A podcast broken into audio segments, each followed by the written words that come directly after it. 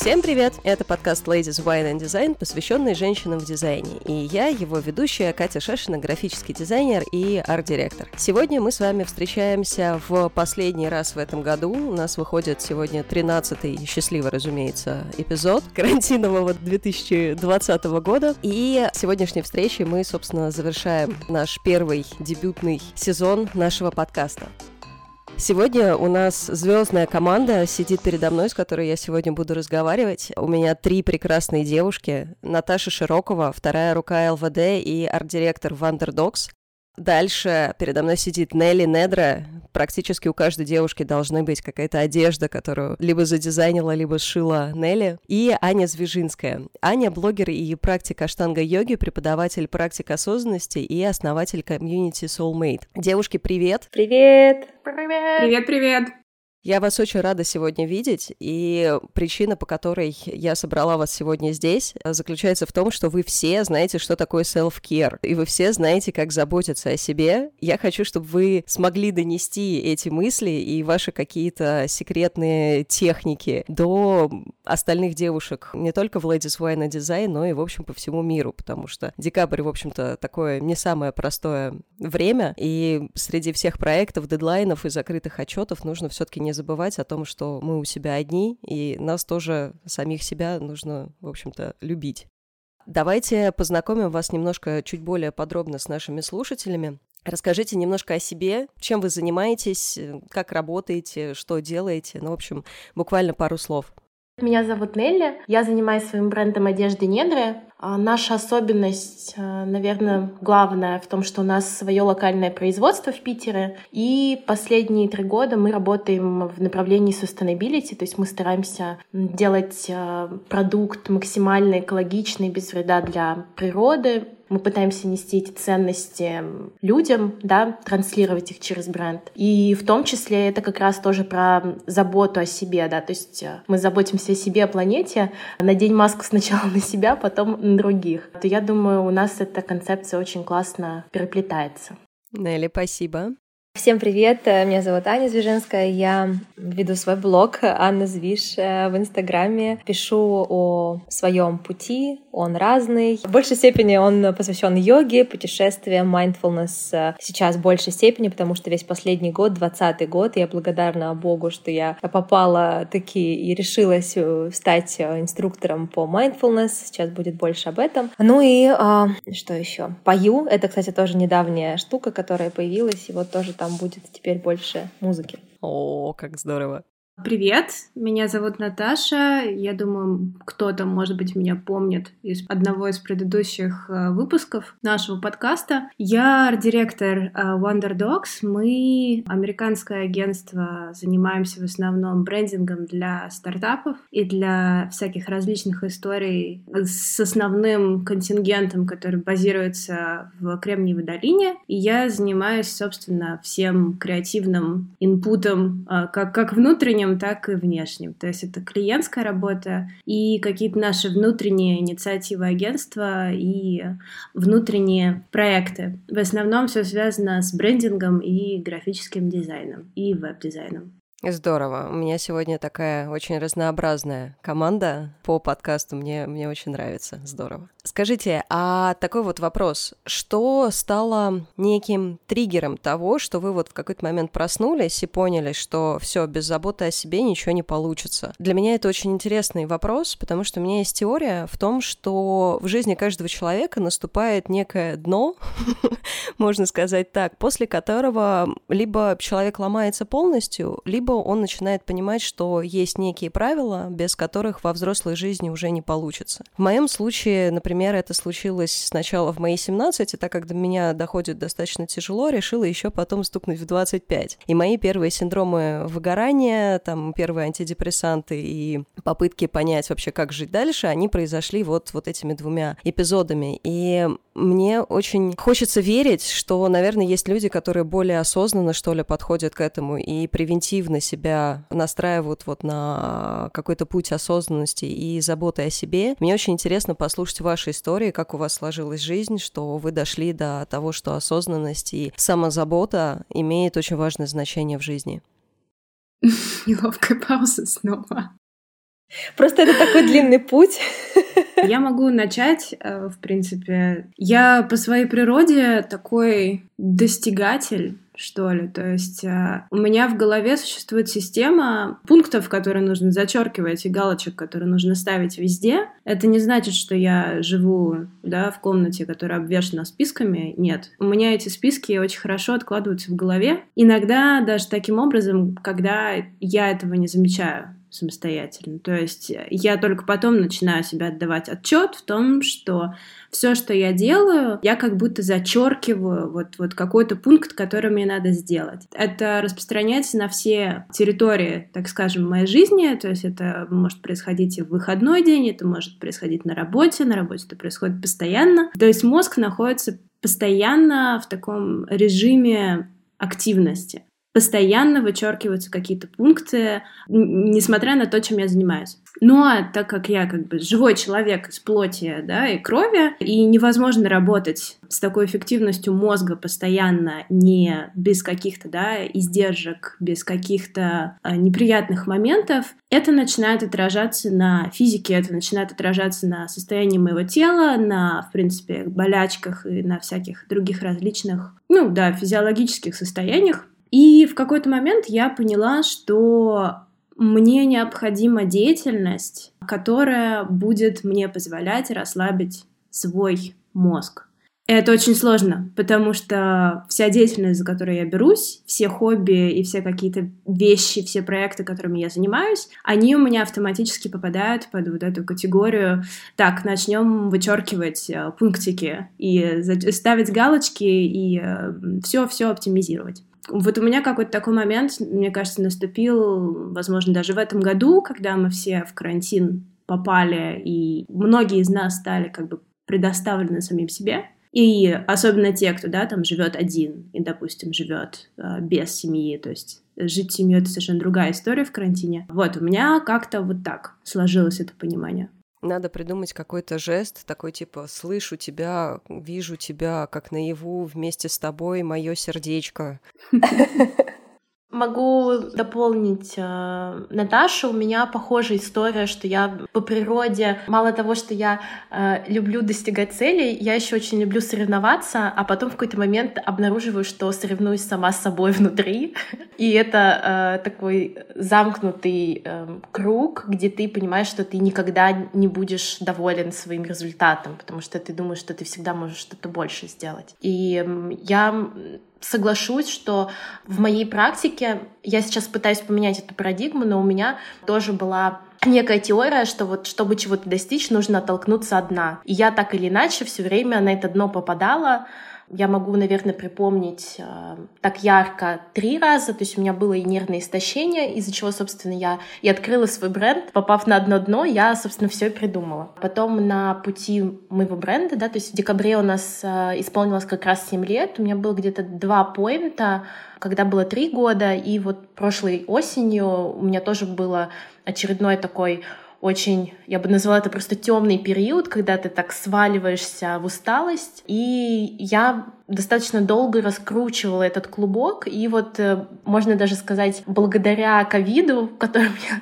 на карантине оказалась, до меня наконец не зашла новая концепция, что а вообще-то можно, можно никуда не сваливаться, можно ни от чего не отталкиваться, можно вообще-то жить э, в изобилии, в наслаждении, в отличном состоянии. Но, конечно, вот у нас в Петербурге уже две недели нету солнца, я не знаю, как в других местах, но находиться на... так же, да.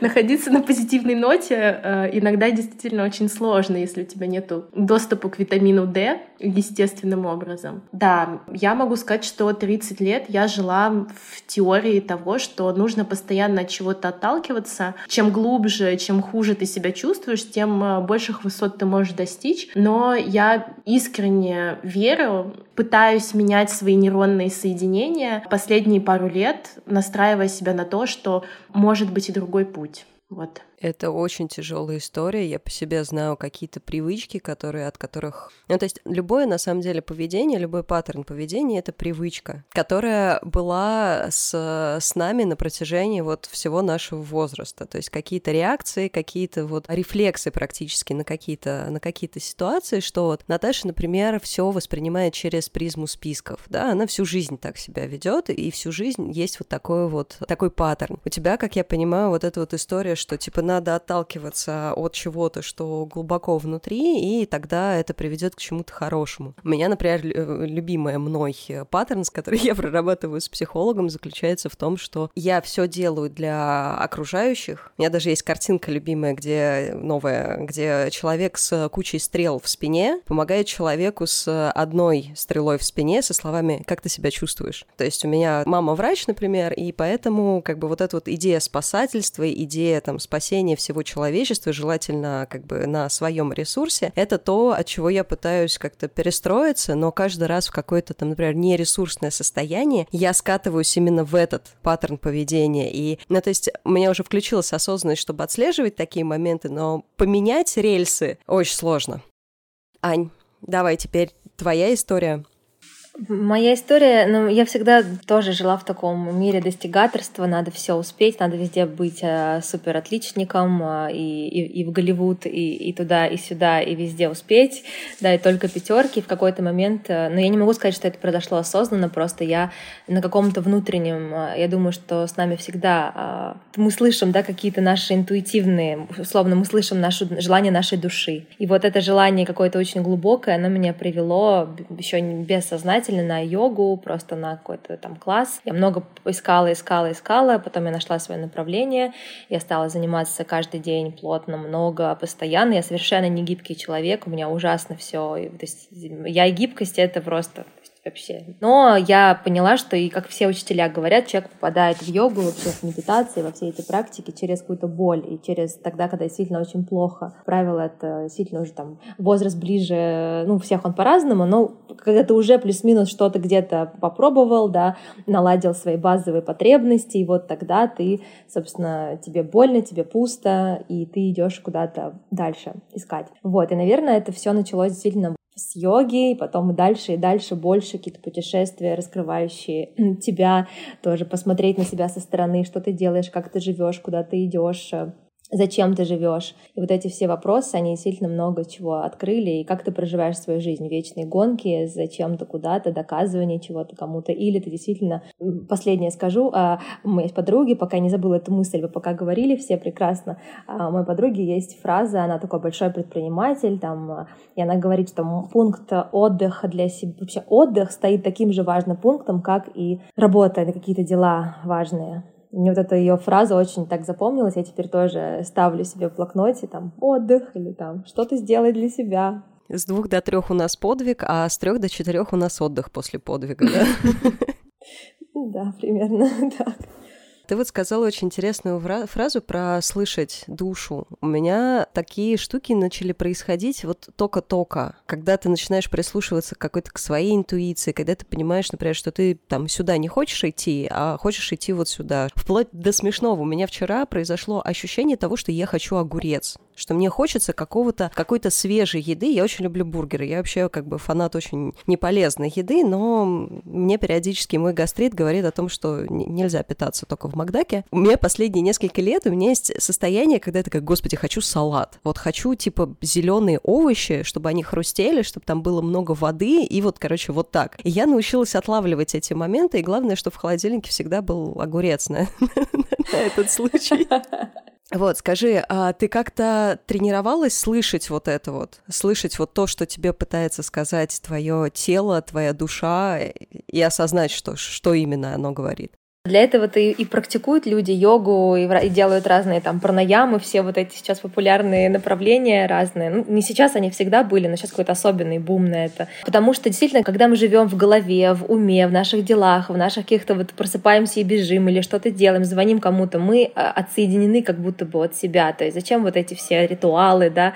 Как раз-таки для того, чтобы послушать себя просто в тишине, прислушаться вообще, как-то начать сильно ее, даже, по-моему, Ирина Хакамада в одном своем видео видео говорила о том, что интуицию, там, меня спросили, а можно ли развивать интуицию? Она очень так там долго, но она сказала, да, конечно, и нужно ее развивать именно с помощью вот этих опять йога, для кого-то это пробежка, для кого-то это посидеть в тишине, там сон, на солнце посмотреть утром или вечером свечи зажечь, просто посидеть, ну, у каждого свои. И, собственно, для этого и тренируешься. Ну, не для этого только, конечно, но в том числе это как следствие э, возникает лучший контакт с собой, и ты действительно лучше слышишь себя, понимаешь, что хочется. На самом деле очень интересно, тоже зацепилась сейчас за Анины мысли и вспомнила, у меня недавно состоялся очень интересный разговор с братом, который живет в другой стране и практикует, я сейчас не выговорю правильно это название, одну из восточных практик. Это не йога, то есть это она, по-моему, с китайскими какими-то корнями или типа того. И мы с ним пообщались на очень интересную тему того, что нам на самом деле как, да, как западным людям свойственно задавать очень много вопросов тому, чем мы занимаемся. Например, э, вот та же аштанга-йога, это, собственно, там, где мы познакомились с Аней. Я думаю, что в течение времени ты приходишь к тому, что за счет каких-то повторяющихся физических упражнений ты уходишь от физики как таковой приходишь к каким-то, ну, более ментальным, более душевным осознанием того, что вообще с тобой происходит. Ты как раз начинаешь, да, что-то осознавать, понимать о своем теле и параллельно о своей голове в процессе вот этих вот, да, репетативных э, занятий. В то время как э, изначально, да, те, кто практикуют вот подобные какие-то вещи, и у кого эта практика есть в ежедневной рутине, которым, да, там, начиная с 10, с 12, с 15 лет, лет э, говорят, вот все, ты практикуешь, это вот твоя зарядка, грубо говоря. Люди в таком возрасте, естественно, не, они не думают о том, зачем же я это делаю. Они просто это делают, потому что это их рутина. И тут есть такие как бы две стороны, да, с которых можно посмотреть на это. То есть мы задаем вопросы, а потом посредством физических упражнений приходим чему-то. В то время как в корне этой практики немножечко обратный такой процесс и механизм. Люди начинают что-то делать, они делают, делают, делают, делают, не задают никаких вопросов, а потом вдруг осознают, что вот это вот осознание, оно было с ними на протяжении всех вот этих упражнений, и это как бы два таких, ну, реверсивных момента, мне кажется, в этом. Просто очень интересная мысль, я хотела поделиться, она тоже как раз вот про самозаботу, про самоосознание, но Ане, наверное, намного больше есть о чем рассказать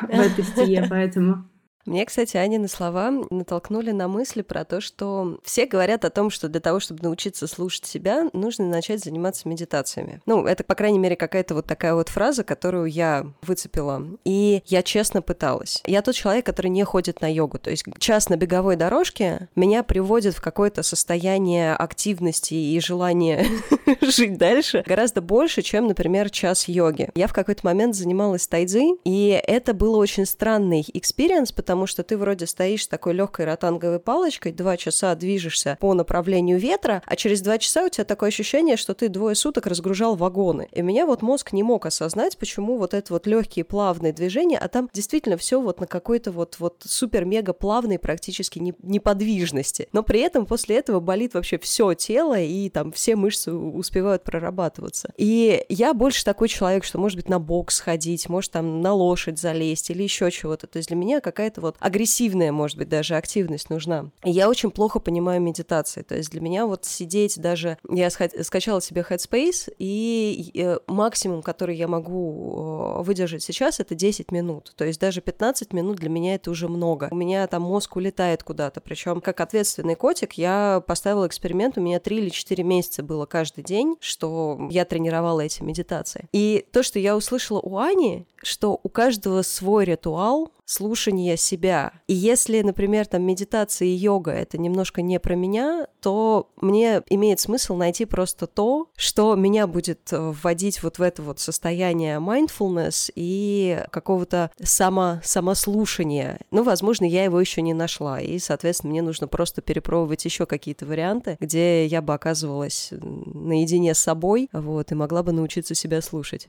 У меня очень похожий путь был на твой. Я в какой-то момент перепробовала тоже массу всего там. И со школы я занималась очень активным спортом. Потом в институте какой-то момент я попробовала йогу, мне не зашло. Я снова вернулась к активным каким-то занятиям.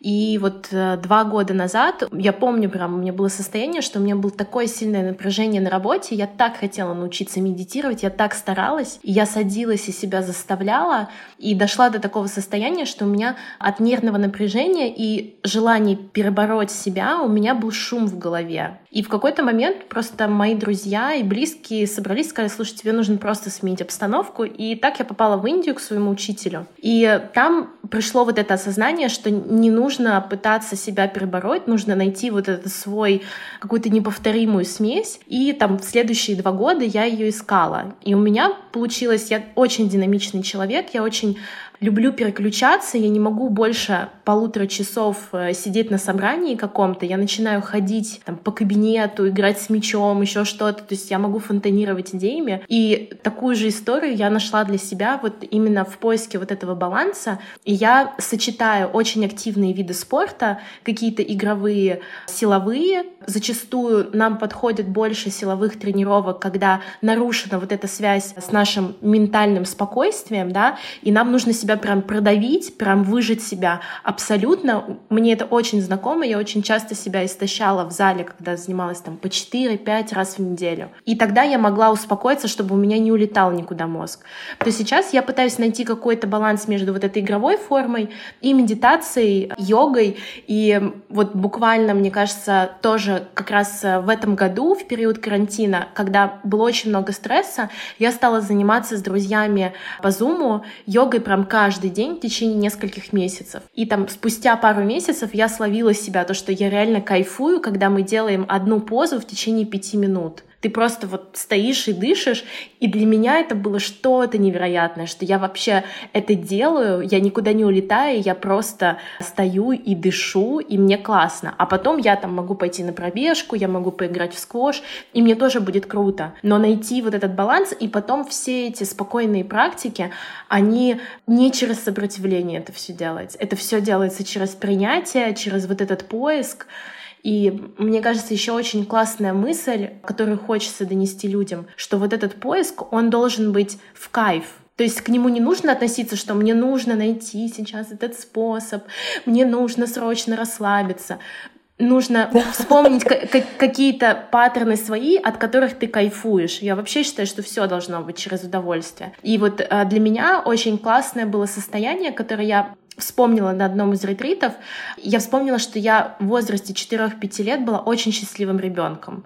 И я прям вспоминала все, что я делала в этом возрасте. Там кто-то поет, танцует. Я очень много бегала на природе, прям вот как Маугли. И я вспоминаю эти ощущения и пытаюсь их воссоздать в настоящем моменте. И я думаю, это очень такой хороший, может быть, инструмент для тех, кто пытается найти какую-то свою вот эту вот дорожку к своим вот этим ритуалам и себе, наверное. Нелли, раз уж ты начала рассказывать вот более подробно про себя, расскажи про свои практики self-care. То есть я чувствую, что у нас будет три разных совершенно подхода к тому, как каждый из вас заботится о себе, и это очень здорово, потому что, возможно, вот те ребята, которые похожи на меня, которые такие йога, нет, йога это что-то странная медитация, а как же, а как же подумать подумать, а как же там успокоить голову, то они получат три потрясающе разных взгляда на заботу о себе. И давай начнем с тебя. Как, как ты это делаешь? Какие у тебя есть хитрости? Ой, мне кажется, в последнее время вся моя жизнь состоит из этих хитростей, чтобы пережить этот год. Меня можно назвать фантастический мистер Фокс, который прям знает кучу способов. Но я уже начала немножко, что э, я вспоминала, что мне помогало в детстве, я вообще выросла в лесу, и для меня все, что связано с природой, это мой ресурс. И я считаю счастливым человеком, что я живу в Санкт-Петербурге, и у нас есть а, очень классная возможность сесть в каршеринг там, или машина, или поезд, и через 40 минут ты будешь на заливе рядом с морем. И я начала это ценить вот только последний, наверное, год.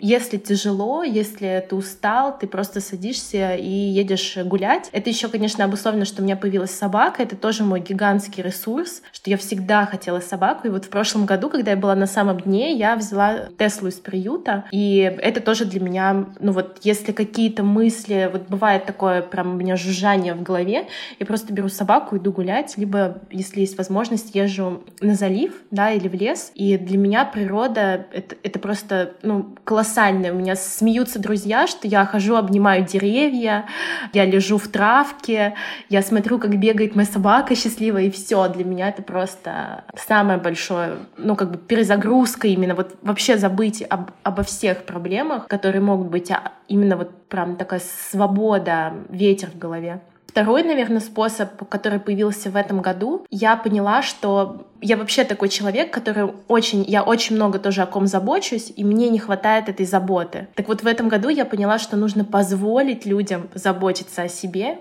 и постоянно просить, давать возможность это делать. И, Объяснять а, словами. Да, да, прям вот через рот, как говорит мой психолог, надо это делать через рот. Не ждать, когда тебя придут и спасут, а попросить об этом. Догадаются, что тебе нужно прийти и спасать до 30 лет вот это вот э, догадается, э, кто-то придет, то вот 20 э, год для меня это вообще комьюнити, помощь, просьба о поддержке. И вокруг меня у меня действительно потрясающая команда на работе. Мне опять-таки, очень повезло, что я сейчас свалилась в декабре, когда самый активный месяц в работе. У меня при этом половина команды тоже болеет, но при этом все друг другу помогают, все работает, все замечательно, все звонят, мы тебя ждем, мы все сделаем, все отлично, все под контролем. И вот это понимание, что у тебя есть тыл, и ничего страшного, и тебе даже могут отказать в какой-то момент, ты говоришь, слушайте, мне нужна помощь с вот этим, кто-то говорит, слушай, я не могу сегодня. И спокойно к этому относиться, мир от этого не рухнет, но попросить о помощи, это вообще супер. То есть э, для меня это прям а, было несколько лет большой тренировкой научиться это делать, потому что мне всегда, э, меня воспитывали, что я должна не рассчитывать ни на кого и делать все сама, то я вот прям горжусь собой в конце этого года, что я этот паттерн преодолела. Ну, а третье... Это большая победа. Да, это прям... Я вообще считаю, что русским девочкам нужно, не знаю, курс, э, программа обучения, вспомнить, что такое, когда тебе помогают принести тяжелый тяжелый пакет, вот это вот все. А, ну, ну, честно, я обожаю самокат. Я хочу сказать, знаете, контекстная реклама. И всем доставщикам деливеры, что я узнала, что можно не поднимать на шестой этаж тяжелые пакеты в этом году благодаря вот этому карантину, что можно этого не делать. Потому что все мое детство я смотрела, как мама ездила там в Ашан, большой магазин, покупала на месяц эти мешки, разгружала машину, и она вот тащит и говорит, я сейчас все сама занесу. И я думаю, блин, ну, конечно, когда ты это наблюдаешь, тебе кажется, что и это, эта картина вот всего, э, всего мира на самом деле да. У меня сейчас так срезонировало, ты себе даже не представляешь. У меня должна была поломаться спина, грубо говоря, в нескольких местах, чтобы я своему бывшему мужу начала отдавать пакеты такие, знаешь, типа 6 пакетов молока на каждую руку. Мне нужно было дойти до дна, чтобы понять, что как бы я девочка, я метр шестьдесят, меня сдувает ветром, и как бы не стоит таскать огромные тяжести. У меня был очень классный опыт, я себя переучивала. Когда я шла на Сапсан, у меня был даже маленький чемодан, я просила просила работников, когда вот на ленту нужно положить, я говорю, простите, пожалуйста, вы не могли бы помочь положить мой чемодан на ленту? Он был не тяжелый, но я учила себя просить вот в маленьких шагах, и потом это доходило уже, что я могу в каких-то серьезных вещах сказать, слушай, мне нужна помощь, у меня сложный период, мне просто нужно, чтобы ментально ты направлял на меня свою положительную энергию поддержки, потому что мне просто психологически сейчас очень тяжело, и это нормально, что я заявляю миру об этом. Третий способ э, расскажу, который э, для меня это все, что связано с домом. Я вообще такой человек, который как это не странно, рак по знаку зодиака. Я обожаю свою норку. Моя квартира, для меня это действительно это мой храм. У меня, когда все приходят в гости, говорят, вот твой домик — это ты. И у меня повсюду какие-то крема, свечи, травы, еще что-то. То есть я очень люблю запахи. Для меня вот ковид — это самое э, сложное, что я не... Э, у меня сейчас только начинает возвращаться это чувство, да, что я могу что-то унюхать, но для меня это прям очень важно a опять-таки, наверное, с детства, что для меня запахи играют большую роль, да, то есть они мне создают атмосферу, там, могут меня погрузить в какое-то состояние, какое-то воспоминание, и для меня это прям очень важно. Я была на одном ретрите, и мне психолог, которая там была, она сказала, что вот э, раз для меня это играет такую роль, носи с собой всегда какой-то приятный запах, э, там, крем для рук или духи, которые тебя успокаивают и помогают тебе погружаться в это состояние. И у меня всегда с собой есть какие-то такие тюбики, которые ну вот это мой способ. Для меня запахи, они очень важны. У всех это может быть, ну, что-то разное, да. Для кого-то там это может быть массаж, для кого-то это может быть вода, кстати. Вот у меня мама, она обожает воду, и ей просто нужно иногда умыться, пойти там ополоснуться или полежать в ванне, и она только к 60 годам это поняла, что для нее вообще-то мы выросли просто в поселке, у нас была вода из колодца, потом у нас был дом там с душевой кабиной, и вот к 60 годам она поняла, что ей необходима ванна вообще, и она должна лежать в ванне чуть ли не каждый день. Я думаю, мам, ну супер, что мы поняли, мы выяснили, нашли этот способ, это отлично. У кого-то и через такой период приходит.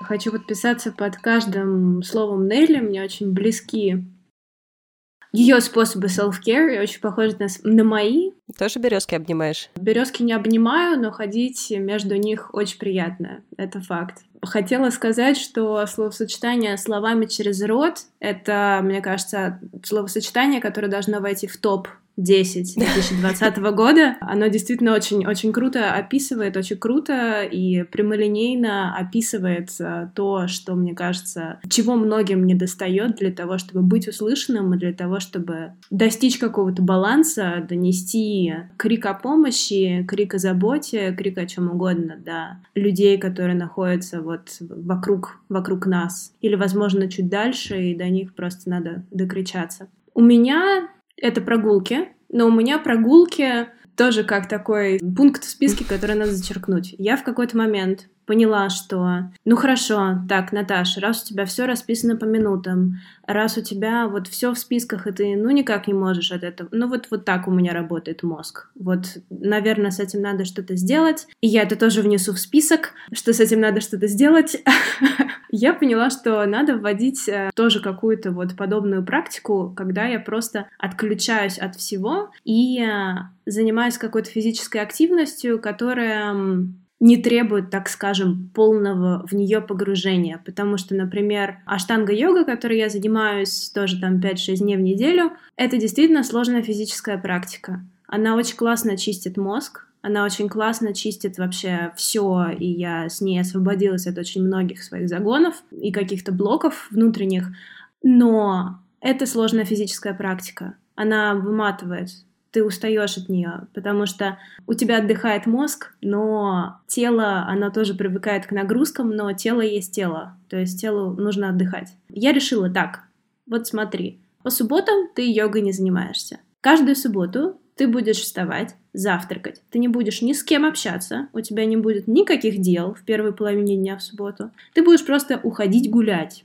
Уходить гулять ты будешь в какой-нибудь желательно лес. В моем районе есть два хороших парка. Это Битцевский парк, большой такой достаточно диковатый парк в котором у тебя даже может появиться ощущение, что ты в лесу находишься. И есть такой тоже большой парк на проспекте Вернадского, 50-летие октября. И вот каждую субботу во время карантина я просыпалась и, честно, шла куда-то бродить. У меня было два основных условия. Вот я брожу, у меня выключен телефон, я ни с кем не общаюсь. Ну, не выключен телефон, но авиарежим, мне ничего не приходит, я не отвлекаюсь на Инстаграм, я не отвлекаюсь на сообщения, я не отвлекаюсь на социальные сети, я просто хожу. Второй пункт — это такое, чтобы еще больше подогреть вот это вот ощущение все, ты находишься в пространстве, где ты отдыхаешь, я начала слушать подкасты. Кстати, вот сейчас тоже, сейчас, тоже, сейчас тоже будет такая реклама немножечко. Начала слушать подкасты не на свои темы, то есть на темы совершенно отвлеченные от сферы моих интересов, от сферы моей работы. Хочу передать привет подкасту "Ты же мать", который вообще никак не связан с моими планами на ближайшую жизнь. То есть я не планирую детей, я там не планирую семью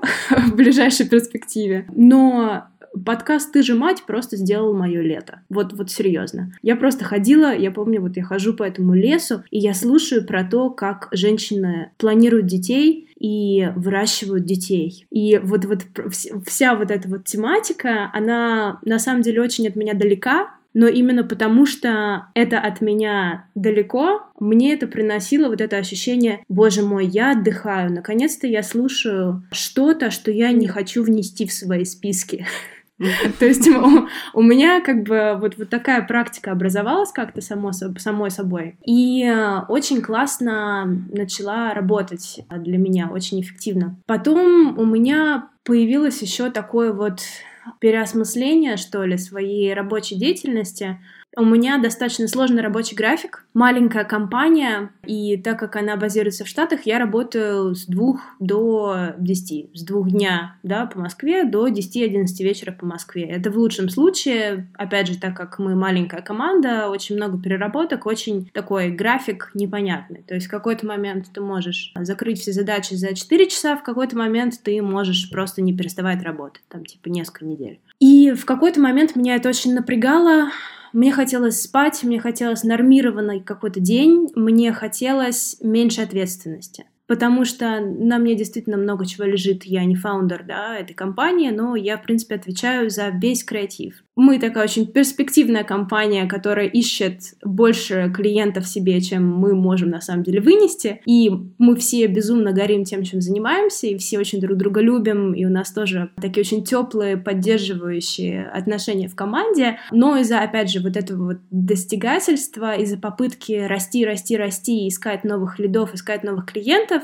работы иногда становится безумно много. И меня в какой-то момент, ну, то есть меня это очень часто напрягало. Тут я нашла для себя способ отдыхать в работе. Как бы это клишированно не звучало, но я как бы рассортировала свои задачи рабочие и поняла, какая категория задач для меня та самая, процессе которых я могу хоть как-то свой мозг отключить. Как арт-директор у меня куча всяких управленческих и стратегических задач, в том числе у меня есть еще очень много работ руками. То есть это, да, либо сделать концепт самостоятельно, либо совсем какую-то техническую работу сделать. И я вот понимаю, что техническая работа там сесть и сделать, не знаю, 50 слайдов какой-нибудь презентации, потому что никто больше, кто кроме меня, никто больше, ни у кого нет времени. Это стало для меня какой-то своего рода вот рабочей медитацией, такой типа дизайн медитации. Вот, например, вчера я сидела 12 часов и делала одну и ту же презентацию,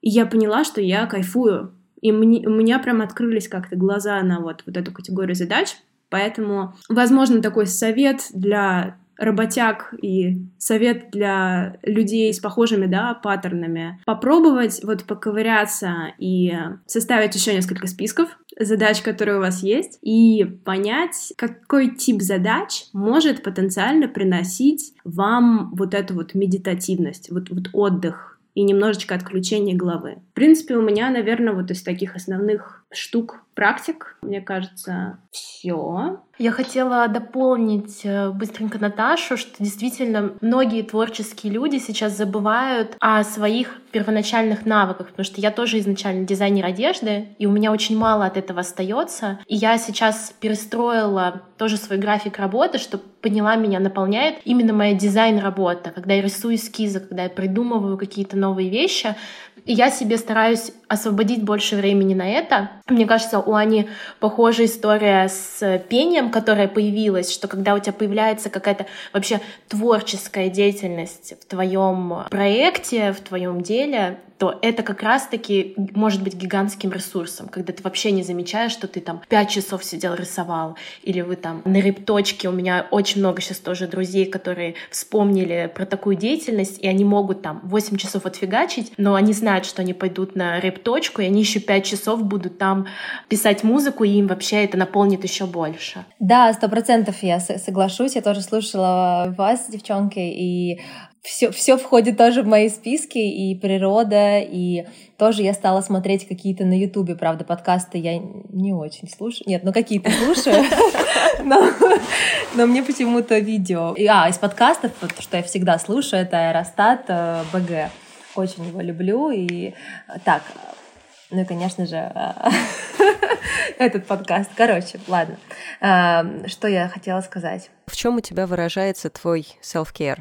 Я вот думала, в чем он выражается. Но, наверное, какие-то ежедневные, понятно, практики мы не говорим, тут все занимаются йогой, и это раз. А, если говорить все, что кроме практик, то, наверное, это раз в неделю психолог, которого я тоже счастлива, что он есть, и два года уже я с ней, и мне очень нравится. Я считаю, что надо каждому просто вручать по психологу, и все, и твоя жизнь трансформируется очень круто. Один раз в день точно я беру машину. Раньше у меня была своя машина, потом я от нее избавилась, слава богу. И сейчас я беру каршеринг и еду куда-то просто в область. Люблю Звенигород или какие-то маленькие города. Одна, включаю музыку или мантры. Просто слушаю и еду в никуда и провожу там целый день без, тоже без соцсетей, без телефона. И вообще подслушала эту практику, по-моему, подслушала, подчитала и узнала о ней от Махатмы Ганди. Он так делал раз в день, раз в неделю. И мне очень понравилось понравилось, когда я это узнала. Меня это супер тоже, как года два назад, по-моему. А, и музыка, да, вот Нелли правильно подметила, я тоже сидела и думала, все-таки вот исполнение наших каких-то старых э, желаний, мечт, которые мы, которые мы делали без того, что нам за это заплатят, без того, что это надо что-то, это то, что действительно, то, что тебе нравится, безусловно. И когда я это наконец-таки, боже, услышала себя, вспомнила вот это, что я же любила всю жизнь петь, я же вообще на каждом концерте получаю такое удовольствие, я же умею, почему я это не делаю, боже, ну почему? И, и я только в том году, вот год, нет, полгода назад я нашла учителя, начала, думаю, заниматься. Это тоже через какую-то боль, через почему-то это через какие-то тоже, ну как, зачем петь? Да это вообще, это какая-то там, ты зачем? тебя все так хорошо. Ты и что, певицей меня... хочешь стать? Да, ты что, ты, ты уже там у людей в одном каком-то образе есть и сиди. Но тоже неохота ехать на эти репетиции. Вот сейчас я помчу четыре человека, мы согласовываем каждый раз расписание. Это у всех разные миры. Чтобы забронировать студию, это это столько надо пройти. Я просто преклоняюсь перед всеми музыкантами мира. Вообще, что они что-то делают. Потому что один концерт, я, то есть действительно мини-концерт, это стоит огромных усилий в четыре человека сделать маленький концерт. Это, это но это надо просто памятник поставить. Вот мы недавно сыграли, спели, но до этого было столько проделано работы. Именно организационной какой-то. То есть, когда, конечно, ты встретился, все, там поток, там космос, э, всем кайфово, никто расходиться не хочет. Вот. А, ну, могу бесконечно говорить, да. Кстати, вот эта вот тема с творчеством, с каким-то выходом, которая как-то не связана именно с э, непосредственной работой, это прям очень здорово. То есть у меня, например, там моя дизайн-работа никогда не была связана с рисованием. То есть я как человек, который, в принципе, с высшим дизайнерским образованием, с одной стороны, у меня при этом нету абсолютно никакого навыка рисовать. То есть палка-палка огуречек — это вот э, моя, э, как это, мой личный стиль в рисунке. При этом у меня как раз, я в детстве очень любила рисовать рисовать. Но вот что-то у меня случилось, что у меня каждый раз это тоже через боль. То есть если я беру в руки карандаш, и если у меня не получается Мона Лиза в карандаше с первого раза, это все, причем меня туда тянет. То есть это так какая-то вот история, которая меня постоянно возвращает тут. Я не могу как-то, знаешь, вот это вот скинуть, что нет, все, я больше не рисую, я просто дизайнер, который не рисует. Нет, я как-то захожу туда там через леттеринг, через э, какими-то вот такими вот окольными путями, через векторные логотипы, еще чего-то. Но вот вот я думаю в следующем году пойти просто на курсы. Есть несколько ребят, которые просто собираются и просто рисуют с каким-то педагогом несколько часов. И вот я уже почти полтора года я вынашиваю эту мысль, она вот у меня там потихоньку формируется, и надеюсь, что в 2021 году я все-таки все-таки это осуществлю. Поделитесь советом, вот как именно вы занимаетесь восполнением ресурса. То есть, понятное дело, что в процессе работы мы делаем не всегда то, что мы хотим, у нас не всегда есть возможность отдыхать. У нас есть очень много каких-то классных планов о том, что вот каждую субботу я буду выходить в парк, но всегда бывает суббота, когда все планы идут не по плану. Но, тем не менее, когда есть какой-то прогиб в ресурсе, нужно его потом как-то восполнить. Вот мне очень интересно, как вы восполняете этот ресурс. Наверное, для меня, э, как э, недавно завершившего программу сертификационный mindfulness, для меня действительно медитация стала... Не буду сейчас долго об этом говорить, все прекрасно знают, что это и как, но для меня это стало в первую очередь таким э, ритуалом, временем для себя, не потому что это надо, вот, чтобы ты там была стрессоустойчивее или чтобы это модно, да, там, как многие бизнесмены или там сейчас люди, которые начинают медитировать, потому что кто-то это делает, в Инстаграм выкладывает. В первую очередь это ты делаешь это для себя, себя, чтобы действительно как-то подышать, это просто стать э, здоровее, чуть включить себя вообще, почувствовать, как ты сейчас, где твое внимание, как ты себя чувствуешь. Это раз. Делать это можно хоть 5 минут посидеть, хоть 10 минут, но делать это достаточно регулярно, потому что когда ты откатываешься, очень сложно потом, как и в йоге, ты можешь выйти из практики там на две недели выпасть, а потом будет очень сложно, будет все тело болеть от того, что э, тебе нужно выходить вновь в этот режим. Поэтому даже в одной книге книге недавно, по-моему, «Путь сердцем» она называлась, или, не помню, уже все смешалось, эти медитативные книги. Но там была фраза о том, что, помню, а нет, это Мингюры говорил, Мингюр Ринпоче говорил, что вы можете сделать себе такое, как мини-намерение, что без даже пятиминутной практики я не лягу спать, и вас это действительно будет как-то держать, и даже перед сном можно немножко посидеть. Простите, у меня что-то с горлом внезапно. Второе, я хочу сказать э, про, как что лично меня наполняет, восполняет, это мантры. Я про это тоже не буду сейчас э, долго, но э, это уже мне кажется, даже доказано, что меняется состояние человека, когда он послушал несколько минут э, мантр, а как меняется твое состояние. Это очень просто поддерживает, когда ты едешь куда-то за рулем, просто такое напряжение, устал, включаешь, выдыхаешь, и сразу тебе становится хорошо. Какие-то вдохновляющие люди, какие-то вдохновляющие книги тоже меня, например, наполняют. Я могу посмотреть какого-то человека, который гласит мудрость, или какой-то человек, которого ты никогда не слушал, но тут ты вдруг включаешь, и он тебя как-то тоже... На меня это действует тоже очень мощно. Про книги понятно. Просто тоже для меня это огромный источник какой-то радости, новые знания и вообще какие-то новые открытия из разных тоже сфер. Они просто супер. Есть э, несколько несколько в моей жизни было таких книг, которые меня вот просто поднимали действительно со дна, вот не побоюсь этого слова. Ну, природа, мы уже говорили, конечно. Поедешь куда-нибудь в поле, в лес без связи, у костра, посидеть, э, просто подышать. А мне недавно Максим Володин, аюрведический врач прекрасный, написал поздравление на день рождения. Мне было радостно, что он написал. Он очень мудрый просто человек, надо его знать. Он кладезь, он просто топ, и это вообще, это вселенная огромная.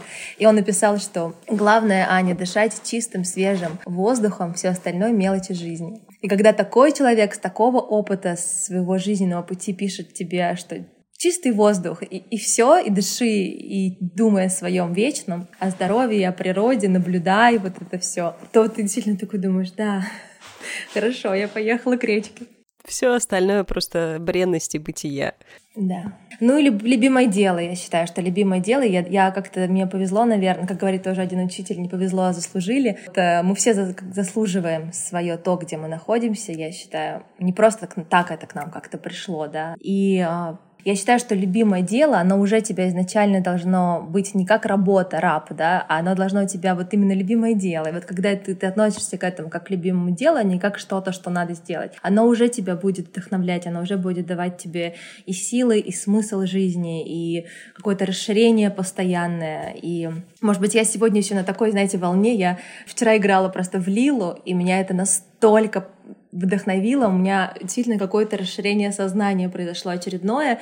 И вот там этот человек, наш проводник, он говорил о том, что тоже я пришел вот в этот путь, который я сейчас делаю, то есть он зарабатывает на жизнь тем, что он, а, люди играют в игру. И когда мне бы, если мне взрослый мужчина, если бы мне 10 лет назад сказали, что я буду зарабатывать на жизнь с помощью настольной игры, я бы просто покрутила виска и сказала, вы вообще, вы смеетесь. Сейчас у него запись там на полгода вперед, но не к тому, к тому, что действительно, он говорит, да, конечно, я устаю, да, передо мной проходит тысячи судеб, каждый делится своими переживаниями, но это меня наполняет, это мой смысл, я вижу в этом свой великий замысел, смысл вообще, это, это моя жизнь, это то, что я несу в этот мир. И меня это, как, конечно, я устаю, так меня это, конечно же, супер наполняет. Поэтому я считаю, что всем, все, кто нас услышит и слышит, услышит, вот это наше любимое дело, чем мы занимаемся, оно и должно быть э, нашим источником э, вдохновения. О, Получилось очень как-то сладко, простите. Ты знаешь, на самом деле я вот недавно поняла, что несмотря на то, что очень много слов действительно звучит как-то немножко сладко и приторно, но за ними всегда есть двойной смысл, который уже, ну, просто делай это, просто просто найди себе любимое дело на самом деле, потому что найти любимое дело и понять, чем ты хочешь заниматься, это работа похлеще основной работы. И если вдруг э, каждый раз, ходя на работу, каждый день плеваться ядом и говорить, господи, на что я трачу свою жизнь, то, возможно, это просто не твое любимое дело, и тебе нужно искать где-то еще. Поэтому Хороший совет, и спасибо тебе большое за, за то, что поделилась с нами. Спасибо большое вам. Я тут себе понаписала кучу интересных мыслей. Во-первых, опять же, мне кажется, все, кто на этом подкасте сегодня собрался, все четверо у нас очень здорово как-то вот перекликаются какие-то мысли, мы дополняем друг друга. И э, несмотря на то, что я себе кучу сделала списков, и записей, готовясь к подкасту, у меня начало появляться очень много параллельных классных эм, идей, таких очень позитивных. Так что спасибо Катя, Нелли, Аня за то, что вообще мы здесь и за то, что мы общаемся на эту тему. Это очень здорово. Мой основной посыл в плане совета и в плане поиска ресурса следующий. У всех разные вводные данные, то есть у всех совершенно разный контекст, у всех разная понимание, по-разному работают тела, по-разному работают мозги, и это важно учитывать. То есть я на своем пути знаю, что ты можешь советовать то, что работает для тебя, бесчисленное количество раз другим, но это не значит, что человек придет, сделает это, и для него это станет таким же невероятным да, чем-то, чем оно является для тебя. Поэтому я думала и пришла к такому, мне кажется, универсальному совету. С какой-то стороны, если посмотреть, да, на все, что приносит нам ресурс, приносит нам какие-то силы, будем это старомодным словом называть, э, силы, энергия, не ресурс, оно происходит через наши органы чувств. Можно посмотреть, протестить, да, и пощупать, что нас заставляет чувствовать себя хорошо. Вот я, например, по себе знаю, и тоже меня на эту мысль навела вот мысль, которую Нелли сказала про пространство, да, про создание такого а, своего логова, своего собственного пространства, где тебе хорошо и классно. Во-первых, да, это визуальное наполнение. Ты смотришь на свое пространство, вот я смотрю сейчас на свою квартиру, я очень люблю порядок. Я люблю, чтобы у меня было все структурировано, все было на местах, рассредоточено, чтобы все крупы были в отдельных баночках, чтобы нигде не было пластика, чтобы все было вот-вот, как мне приятно видеть свое пространство. Это глаза, это раз, первый орган чувств. Второй орган чувств — это запахи. И опять же, возвращаясь к мыслям Нелли, я тоже сейчас доживаю ковид свой, и ко мне постепенно возвращаются запахи. И, господи, это было это был полный кошмар их не чувствовать. Я вот до этого момента, когда я перестала их чувствовать, я даже не осознавала, насколько вообще это для меня важно. То есть насколько для меня стало нормальным и каким-то вот э, таким само собой разумеющимся, зажечь, да, благовоние там на ночь, походить, поделать последние дела и уже уснуть вот в этом вот запахе, да, который тебя окутывает. И когда ты этого не чувствуешь, у тебя просто начинается какая-то такая неосознанная паника, ты понимаешь, что тебе чего-то не хватает, но ты не понимаешь чего, потому что это очень странно осознавать, что тебя отшибло запахи. Это действительно очень, э, я бы назвала это э, английским словом disturbing. Это, соответственно, да, то, что связано с носом, с запахами. Потом еда, конечно же. То есть а, это тоже очень-очень э, важно. У меня отшибло еще и все вкусы помимо запахов, во время болячки. И я тоже, что называется, начала ценить то, что у меня всегда было, но чего я не замечала. Готовить еду, потреблять классную еду, потреблять ее осознанно, интересоваться, откуда она взялась, заказывать правильную еду, заказывать, искать всякие сервисы по доставке свежих овощей, фруктов, ну и так далее. То есть обратиться вот к этому своему чувству вкуса, которое ты имеешь, бережно. То есть обращаться со своими органами чувств более бережно и осознанно. Ну, потому что это наша физиология, да, оно у нас есть, но мы на это не обращаем внимания. Про вкус и про запах сказала. Про, про осязательное ощущение. То есть эм, это, кстати, Опять первое, же, про что я это... подумала. Я, кин... я кинестетик, и я воспринимаю мир через... Да, э, да, да. Я вот тоже сейчас про тебя подумала и вспомнила тоже наши все разговоры про книжки, которые надо трогать, которые надо тоже видеть, и которые можно еще и нюхать, щупать, щупать. Это как щупать. Наличие приятных текстур дома. Вот если ты закроешь глаза и пройдешься по своему пространству и ощупаешь, да, там все руками, чтобы тебе было классно. Чтобы вот ты мог, не знаю, закрыть глаза, заткнуть себе нос, и только руками, чтобы тебе было хорошо. Вот если тебе будет хорошо, это значит, что вот супер, классно подобрал текстуры и ткани для подушек. Вот на эти вещи я бы, не знаю, как бы моя мысль сейчас понятна или нет, но если нету какой-то практики восстановления ресурса, которая была бы вам понятна, найдите и изобретите свою посредством такого ощупывания того, что приносит вам больше всего удовольствия и через какой орган чувств это происходит. Ну, потому что вот если на такие базовые, да, какие-то вещи скатиться,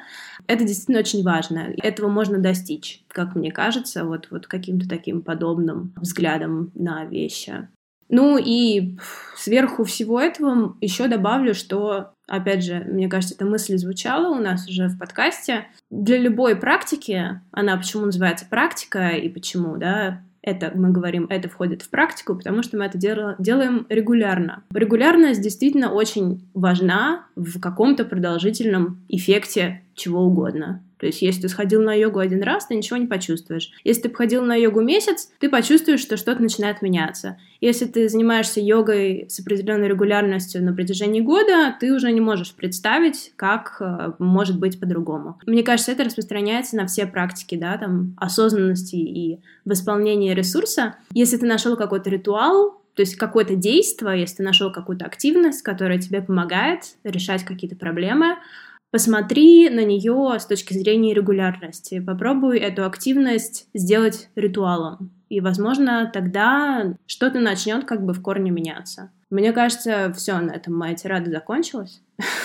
Так что я передаю Нелли. А, я хотела согласиться с тем, что перечисляла сейчас Наташа, потому что у меня тоже сейчас заканчивается ковид, я еще раз прошла через все вот эти вот э, практики, в том числе, когда ты пытаешься восстанавливать э, нейронные ощущения, то есть я заваривала себе кофе, я не чувствовала запах любимого кофе, но я воссоздавала его у себя в голове. Да, я мазалась там своим кремом и представляла, как он вкусно пахнет. И я летом проходила тоже курс по осознанности, как раз вот Аня училась у Вити Ширяева. И там а, были отдельные вот эти вот практики, когда ты направляешь свое внимание на каждый из органов чувств и прорабатываешь его. И потом уже соединяешь это комплексно и учишься переключаться. И это очень помогает как раз-таки вот э, развивать пластичность, э, развивать вот это вот именно погружение в свои ощущения, что, собственно, помогает нам, мне кажется, очень сильно, когда ты живешь в таком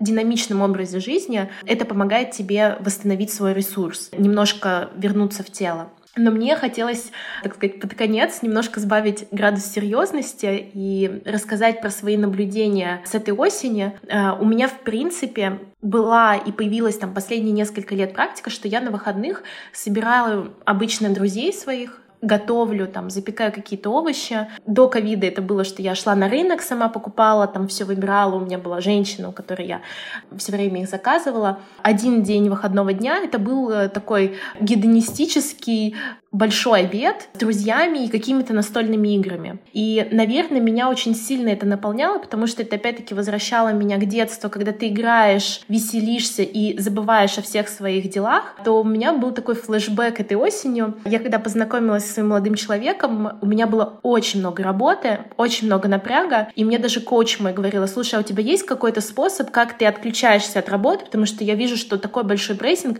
и тебе нужно что-то кардинально другое. И когда мы с ним познакомились, он спрашивал, слушай, а что тебе вообще нравится, как я могу там тебя поддержать, что-то сделать? Я говорю, слушай, мне вот нужно вообще как-то отключиться от работы, и он меня повел в парк развлечений, то есть это такой не на улице который, а где настольный футбол, вот этот, знаете, который ездит такой, такая шайба. Мы пошли играли в боулинг. Воздушный хоккей. Воздушный, воздушный хоккей. Да, да, да. Воздушный да. хоккей, боулинг, стрелялки.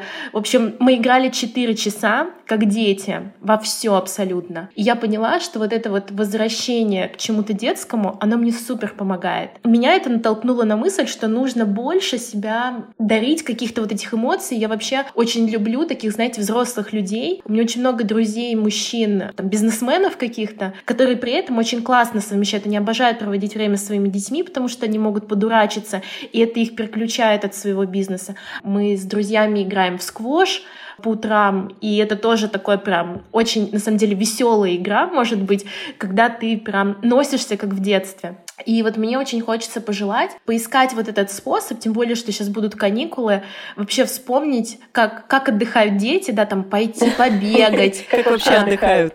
Да, ну вот, ну прям в плане того не просто там полежать, там послушать что-то, а именно подурачиться. Вот именно подурачиться, вспомнить себя ребенком. Мы на одном ретрите тоже делали классную практику, когда там уже в течение почти недели, там у нас было, по-моему, 8 или 9 человек, вместе там разбираете какие-то травмы, что-то узнаете, узнаете, а последний день он был посвящен тому, что мы танцевали африканские танцы, мы дурачились, скатывались с горы, мы играли в сифу, мы шутили, показывали какие-то пантомимы.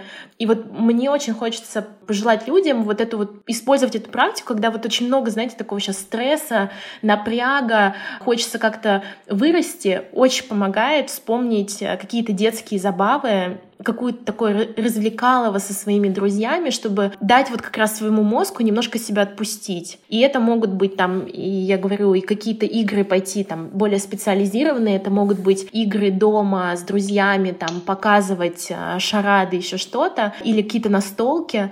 И я вижу, как, как это меняет людей, даже очень серьезных, там можно вообще свои игры придумать. Вот у нас а, план с другом, мы поедем к моей семье, и мы решили, что мы придумаем какую-то игру свою, в которой будем там сидеть с семьей, чтобы вот все в ней участвовали. Да, потому что я понимаю, что это супер сближает и очень классно наполняет. Немножко детства добавить.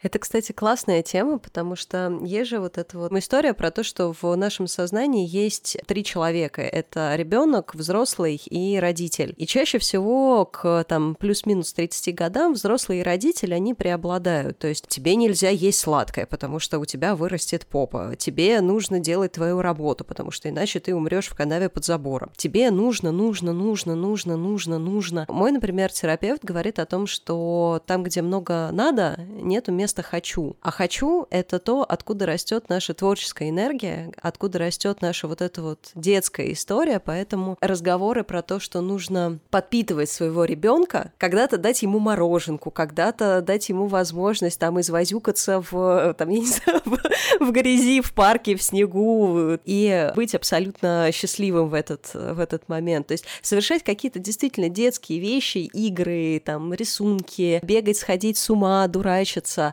это прям то, чего очень сильно не хватает, и это те вещи, откуда, как мне кажется, действительно имеет смысл черпать вот этот ресурс. Или силы, да, Наташа?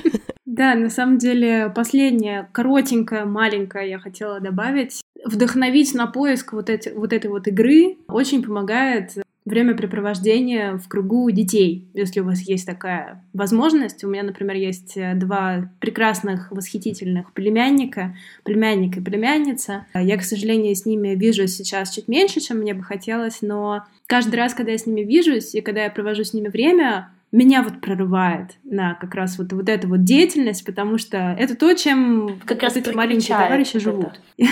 Да, да, так, так и есть. Потому что это совершенно прекрасно. Это какой-то next, next level вообще игры. Когда ты играешь с теми, кто игру воспринимает как ну, повседневное, как, как само собой разумеющееся времяпрепровождение, а не как когда вот ты собираешься в кругу и так, так, давайте играть. Разложили поле, поставили фигурки, бросили кости, погнали. Но хотя все, что касается настолок и все, что касается игровых видов спорта или, да, около спорта, это, конечно, тоже супер классно. Я вот жду, не дождусь, как поиграю в снежки, если будет снег, на Новый год со своей семьей. Поэтому да, полностью поддерживаю. На этой прекрасной, чудесной, рождественской, можно сказать, ноте я завершаю наш сегодняшний э, выпуск подкаста, наш последний в этом году, 13-й выпуск закрытия сезона. Я считаю, девчонки, спасибо большое. Я считаю, что он получился вообще супер классным, очень мотивирующим. И я очень надеюсь полезным всем слушателям, которые, которые у нас были. Спасибо за такую классную, теплую беседу. Мне прям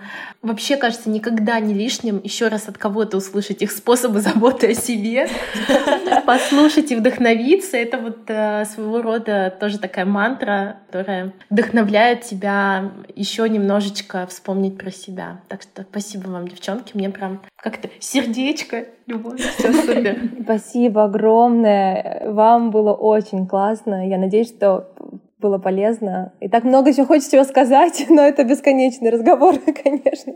Вот. Да, спасибо от меня тоже большое всем. Мне кажется, я это уже сказала в середине подкаста, но скажу еще раз. Спасибо Кате в первую очередь за то, что есть подкаст, и за то, что мы собрались и рассказали про какие-то вещи. Надеюсь, что они тоже будут полезны тем, кто нас послушает. И да, лучи любви. Мы почти в 2021, так что всех с наступающим Новым годом. Всем сил, всем а, ресурса и энергии, самозаботы и э, всем пока-пока. Спасибо всем, кто был с нами. С вами были Наташа Широкова, вторая рука ЛВД и арт-директор, Нелли Недре, основатель своей марки одежды, и преподаватель практик осознанности Аня Звежинская. Подписывайтесь на наш канал, пишите темы, о которых вы бы хотели послушать, и ставьте лайки. Если у вас есть предложение о партнерстве, пишите на адрес в описании lvd.moscow.gmail.com. И до новых встреч в 2021 году. Всех целую, всех обнимаю. Пока-пока.